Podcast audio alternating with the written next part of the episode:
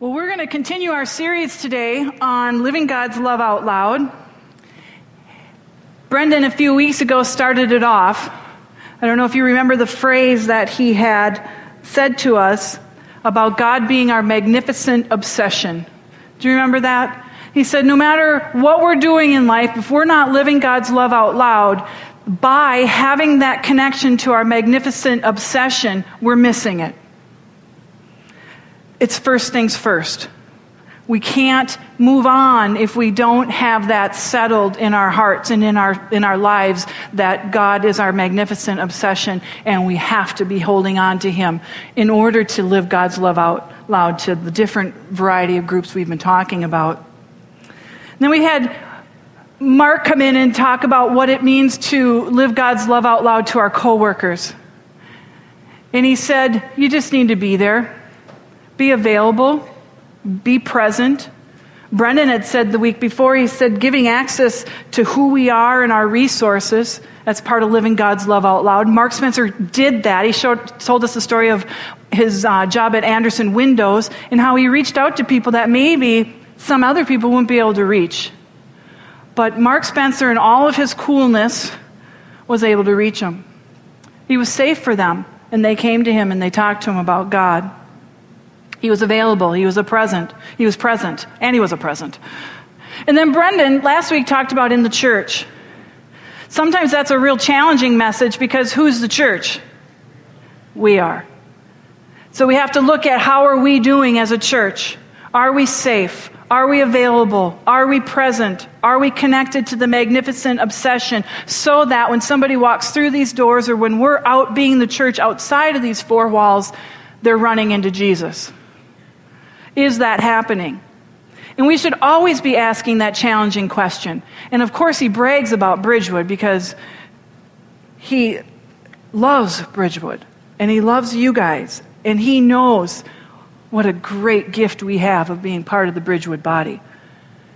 Because we live God's love out loud all over the place. So it's not, a, it's not saying that it's not happening, it's just saying, let's get more. Let's get more. Let's do it more.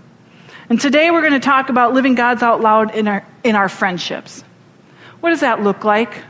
What does it look like to be a real friend to somebody? What is modeled for us in Scripture? What is modeled for us by Jesus? And how are we doing? How are we doing with that? So when I say the word friendship, what do you guys think of? What picture comes to your mind? Is it something like this? I think friendship represents sometimes that we have somebody to celebrate with. We celebrate victories, we celebrate birthdays, we celebrate anniversaries, graduations, we celebrate the things of life that are worth celebrating. I have a friend that she'll text me and she'll go, Celebrate with me. And I know that means let's go get coffee. So having someone to celebrate with is important to share those joys. Maybe this is more like you guys. I can't remember who I showed it to, and they said, Oh, I'm totally Vin Diesel. But, you know, maybe it's risking together. Maybe it's just having fun together. Maybe it's doing something like this together. Sharing something you enjoy. Kayaking, canoeing, boundary waters, golfing, shopping. I can't join you in that one, but I know it's there. Maybe it's something like that. Maybe it's being goofy together. Maybe friendship to you, you know that you're in good friendship when you're able to just goof off and take off a mask. And you don't have to worry about what you're going to look like. Even though these guys look very hip in their cool big-eyed shades that remind me of the Sleestak from Land of the Lost. Anybody? Anybody get that? it's really old. For all the pet lovers, Maybe it's just soft and cuddly when you need someone to so- be soft and cuddly with. I think that God's design of friendship is really got a core line of this loving each other, comforting each other, being with each other so that, oh, there's this one too. A friend would know exactly what you need. Do you want a pizza? Yeah. But this is it. To me, friendship designed by God is so that we know we're not alone. Because God Himself says you're not alone a lot. I will never leave you, I will never forsake you. I am with you always. Be courageous, do not fear, because I'm with you. His message to us is, I'm with you, you're not alone. And then we see that lived out loud by having people. It's his, we're His plan, we're His design, that we would be friends to each other. Friendships come in all shapes and sizes. We see all kinds of them in Scripture. We see that, that Abraham is a friend of God. We see Ruth and Naomi who went to the ends of the earth together and loved each other and would not separate because their friendship meant so much. David and Jonathan are a huge, huge example of a great friendship in 1 Samuel. Jonathan is the son of Saul, and Saul wants to kill David, and Jonathan makes a covenant with David and says, I'm your friend, I'm with you. Jonathan spies on his father Saul and then gives intel to David. I mean, to Saul, and maybe even to Jonathan, he questioned, Am I betraying my father? But he was a friend to David. And he, and he was a friend to David even when he knew David was anointed to be the next king, not him, not the son, but David. David is the anointed one. And he saves David's life. He gives him secret messages. Proverbs 17 says a friend is always loyal. Proverbs 18 says a, says a real friend sticks closer than a brother. Over and over and over, we see examples of friendship. When you do a word search um, for friend or friends or friendship, any of that variation in Scripture, it, you see it 111 times. And more times than not, you'll see how friends are not being good friends. You'll see betrayal. Friendships are fragile. They can be. They can be very fragile. And they need nurturing and they need patience and they need um, in- intentional work to stay connected. We need that. Psalm 55, listen to this. This is an example of that. Psalm 55, verses 12 through 14. You can just listen. For it is not an enemy who taunts me, then I could bear it. It is not an adversary who deals insolently with me, then I could hide from him. But it is you, a man, my equal, my companion, my familiar friend. We used to take sweet counsel together Within God's house, we walked in the throng. When we're betrayed by a friend, when a friend lets us down, sometimes that's the hardest. It's the hardest part. Any Braveheart fans in here? Just a few. I've got a Braveheart sword in my office. Big Braveheart fan. That's not a threat or anything. I look at Brendan when I say that. Um, there's a, it's a story about William Wallace, and he's fighting for freedom for Scotland, and he's fighting against the Britons. And he has allies that he thinks are on his side. And in one of the battles, he sees somebody on the other side, and he has one of those knight helmets on so you can't see his face.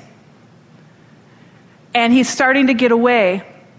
And William Wallace starts chasing after him on horseback. They fall, they get on the ground, and William Wallace, Mel Gibson, tears off his helmet and he sees that it's his friend, Robert the Bruce. And you can see in his face that he just goes, he, he's shocked that his friend, that he thought was his ally, has betrayed him. And of course, his friend feels terrible and realizes what he's done. And,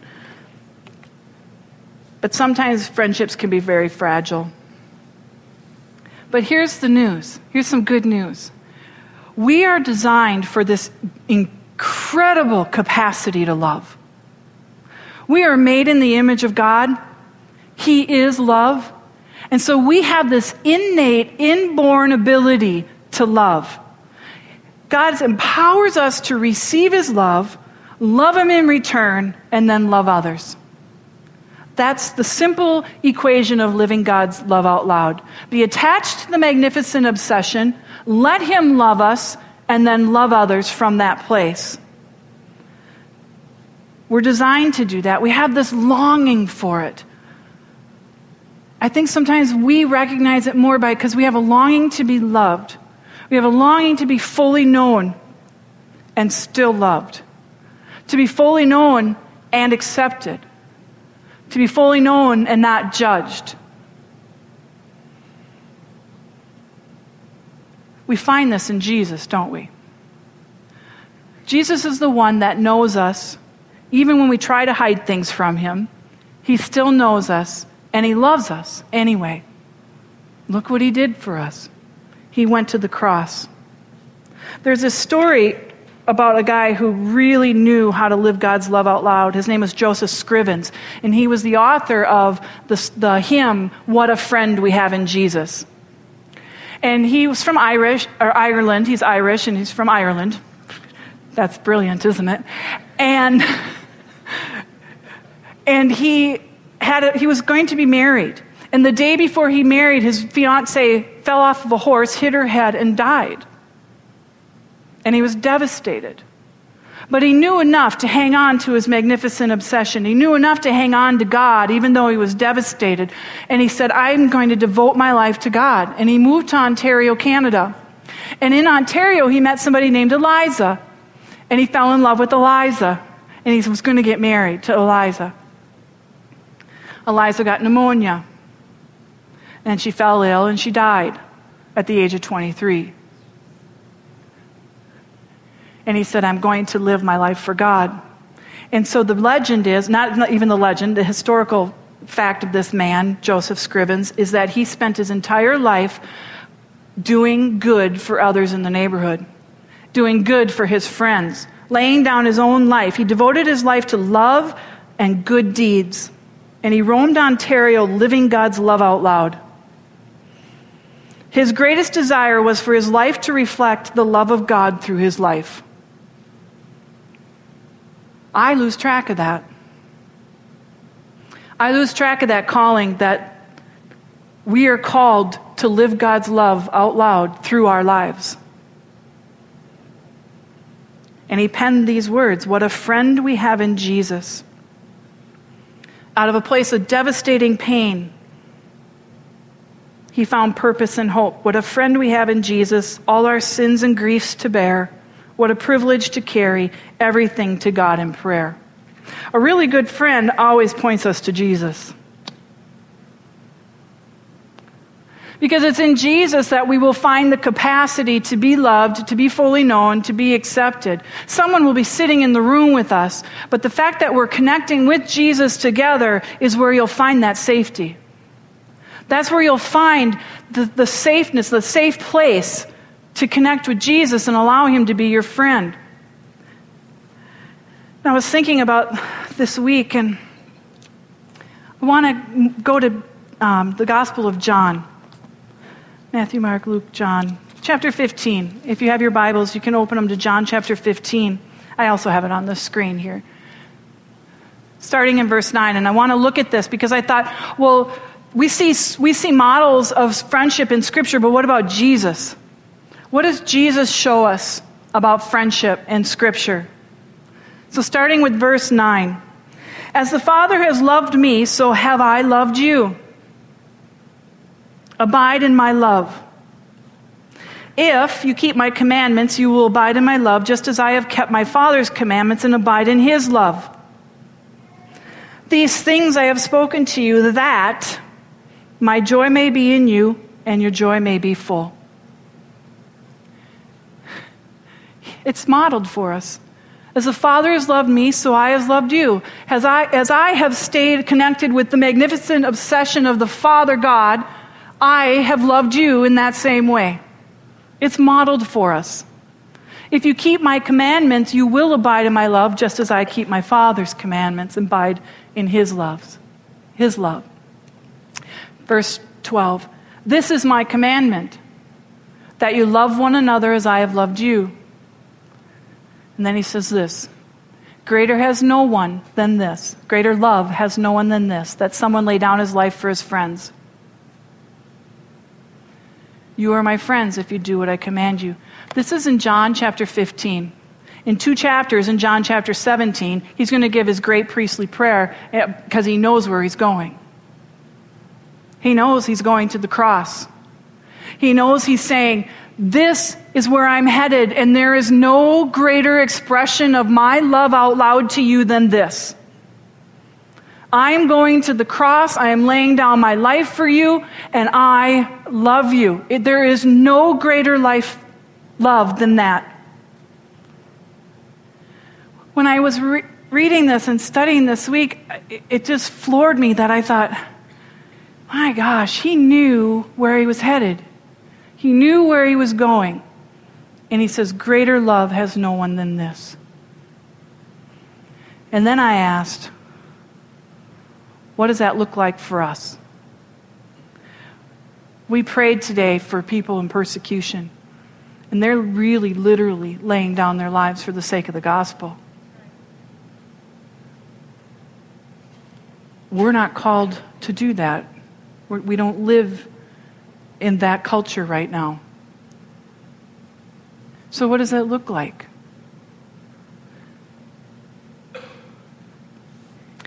This week was um, a really hard week.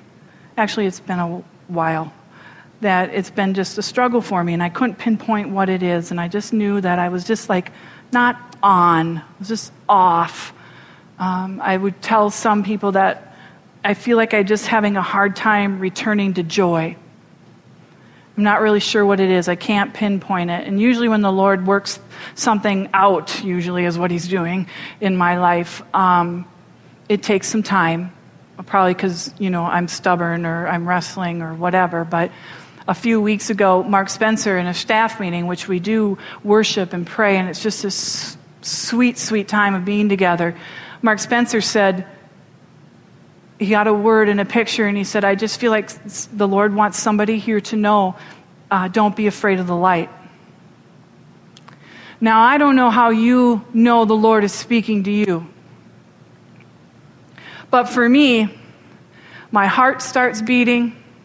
I can feel it in this little dimple right here. I think it looks like it's probably like a cartoon coming out of my neck. My hands start to shake and I know to pay attention. And I only know that through experience and through just, you know, practice and the discipline of it. And I know that's the Lord. So I asked the Lord about it, and he, and he said, Yeah, that's, that's for you, Sharon. He says, Don't be afraid to come into the light. And I said, Well, what do you want me to do? And for, at that moment, it was just admit to my team that that word was for me. So I said to the team, Sometimes I'm afraid of the light. That's all I knew. I didn't know why. I didn't know what I was supposed to bring into the light, except that sometimes I just knew I'm afraid of being known. Afraid of being fully known. Which seems odd theologically because Jesus knows us and he fully knows us, but yet I have this fear of being fully known. So then, uh, this, so that happened a couple of weeks ago, and then um, on Wednesday, um, I was sitting out on our new patio, which I totally enjoy being out there. It's a great space. If you haven't been out there, go out there. And um, Brendan came out and he said, "How you doing?" And I said, "I'm not sure. Actually, I'm not. I'm not sure." And then Mark came out, and I thought, "Oh, I'm, I'm in trouble now." so Mark and Brendan sat down. So I began to just tell him, I just felt like the Lord prompting me, bring some things out. It's not, you know. So I started to say, I don't know, you guys, I haven't been completely transparent with you. I'm not doing really well. I don't know what's going on, but I'm not doing well. And I said, Here's some things that are going on for me. This is what I'm struggling with. This is what I'm wrestling with. These are some challenges. These are, and then I said, wait, there's one more. Here's some fears. And I just shared some fears that I have. And here's why it's an example of living God's love out loud to me. Brendan was on his way to lunch. He was on his way to lunch with people. And he said, No, I'll catch up with you guys later. And he laid down his plans to sit there with me. Mark was on his way home. He had things he had to do at home, things he had to prepare for. He's busy. And he sat there, and they sat there with me for an hour.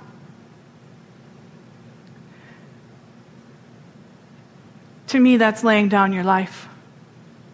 To me, that's laying down your agenda, laying down your lists, laying down your tasks, laying down what you think you have to get done. And I'm not talking about being irresponsible, but sometimes I think we call things responsible a little too much, maybe. Because I really needed that. And to me, that was living God's love out loud. And that's an example for us of what we're doing. Pay attention to what the Lord is saying. Pay attention to what the Spirit is prompting you to do and follow through on it. Because the fruit is so great from it. And it's the way the Lord wants us to live with each other. We're His plan. The depth of relationship determines how much we allow ourselves to be known. Jesus says this No longer do I call you servants, for the servant does not know what his master is doing. But I have called you friends, for all that I have heard from my Father I have made known to you. He has left nothing unsaid. He has left nothing uncovered. His example of friendship to us is that he has made everything fully known to us. That's his example. I've made everything fully known to you. I think that's just an amazing thing. And so we see that the depth of the relationship is increased because Jesus has made himself fully known. If depth is there, willingness to go there is there. When you just meet somebody for the very first time, you're not going to have a conversation like we had on the patio. You're not going to have that. But the more you get to know each other and the more you follow the Lord's leading on who He's highlighting for you to have in your life, the more you get to know each other, the deeper the relationship goes, and now you're living from a place of friendship that is modeled for us by Jesus Himself. It's a brilliant plan, but it's risky. It feels really risky. Am I going to be accepted? Am I going to be judged? Am I going to be disqualified? If people really know who I am, will it be okay? And Jesus says, Yeah, it will be. Yeah, it will be okay. We have to release others from meeting our needs. Our needs are met in Jesus and Jesus alone. But the plan is that we are the hands and feet of Jesus to each other.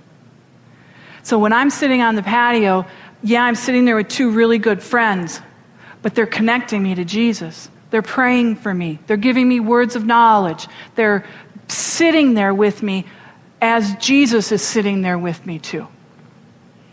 Somebody taught him well.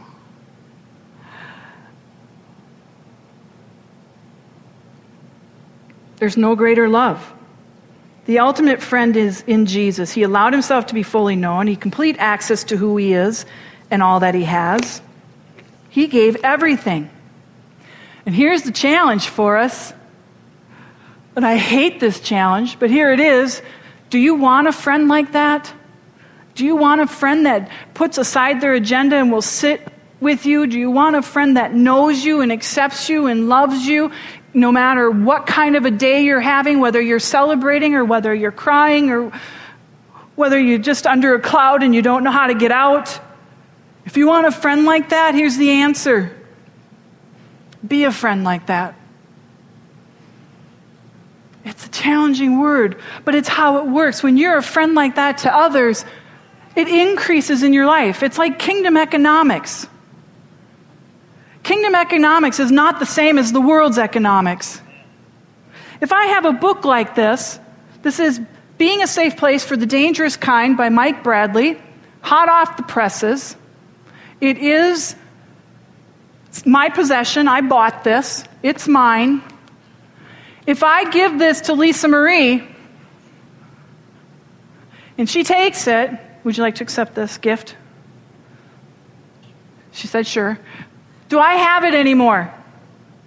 It's not mine. And that you really can keep that. Mike Bradley, if you're listening, you owe me. But here's the deal about kingdom economics if I give away grace, if I extend grace that has been extended to me, my grace increases. If I extend love that has been extended to me, my love increases.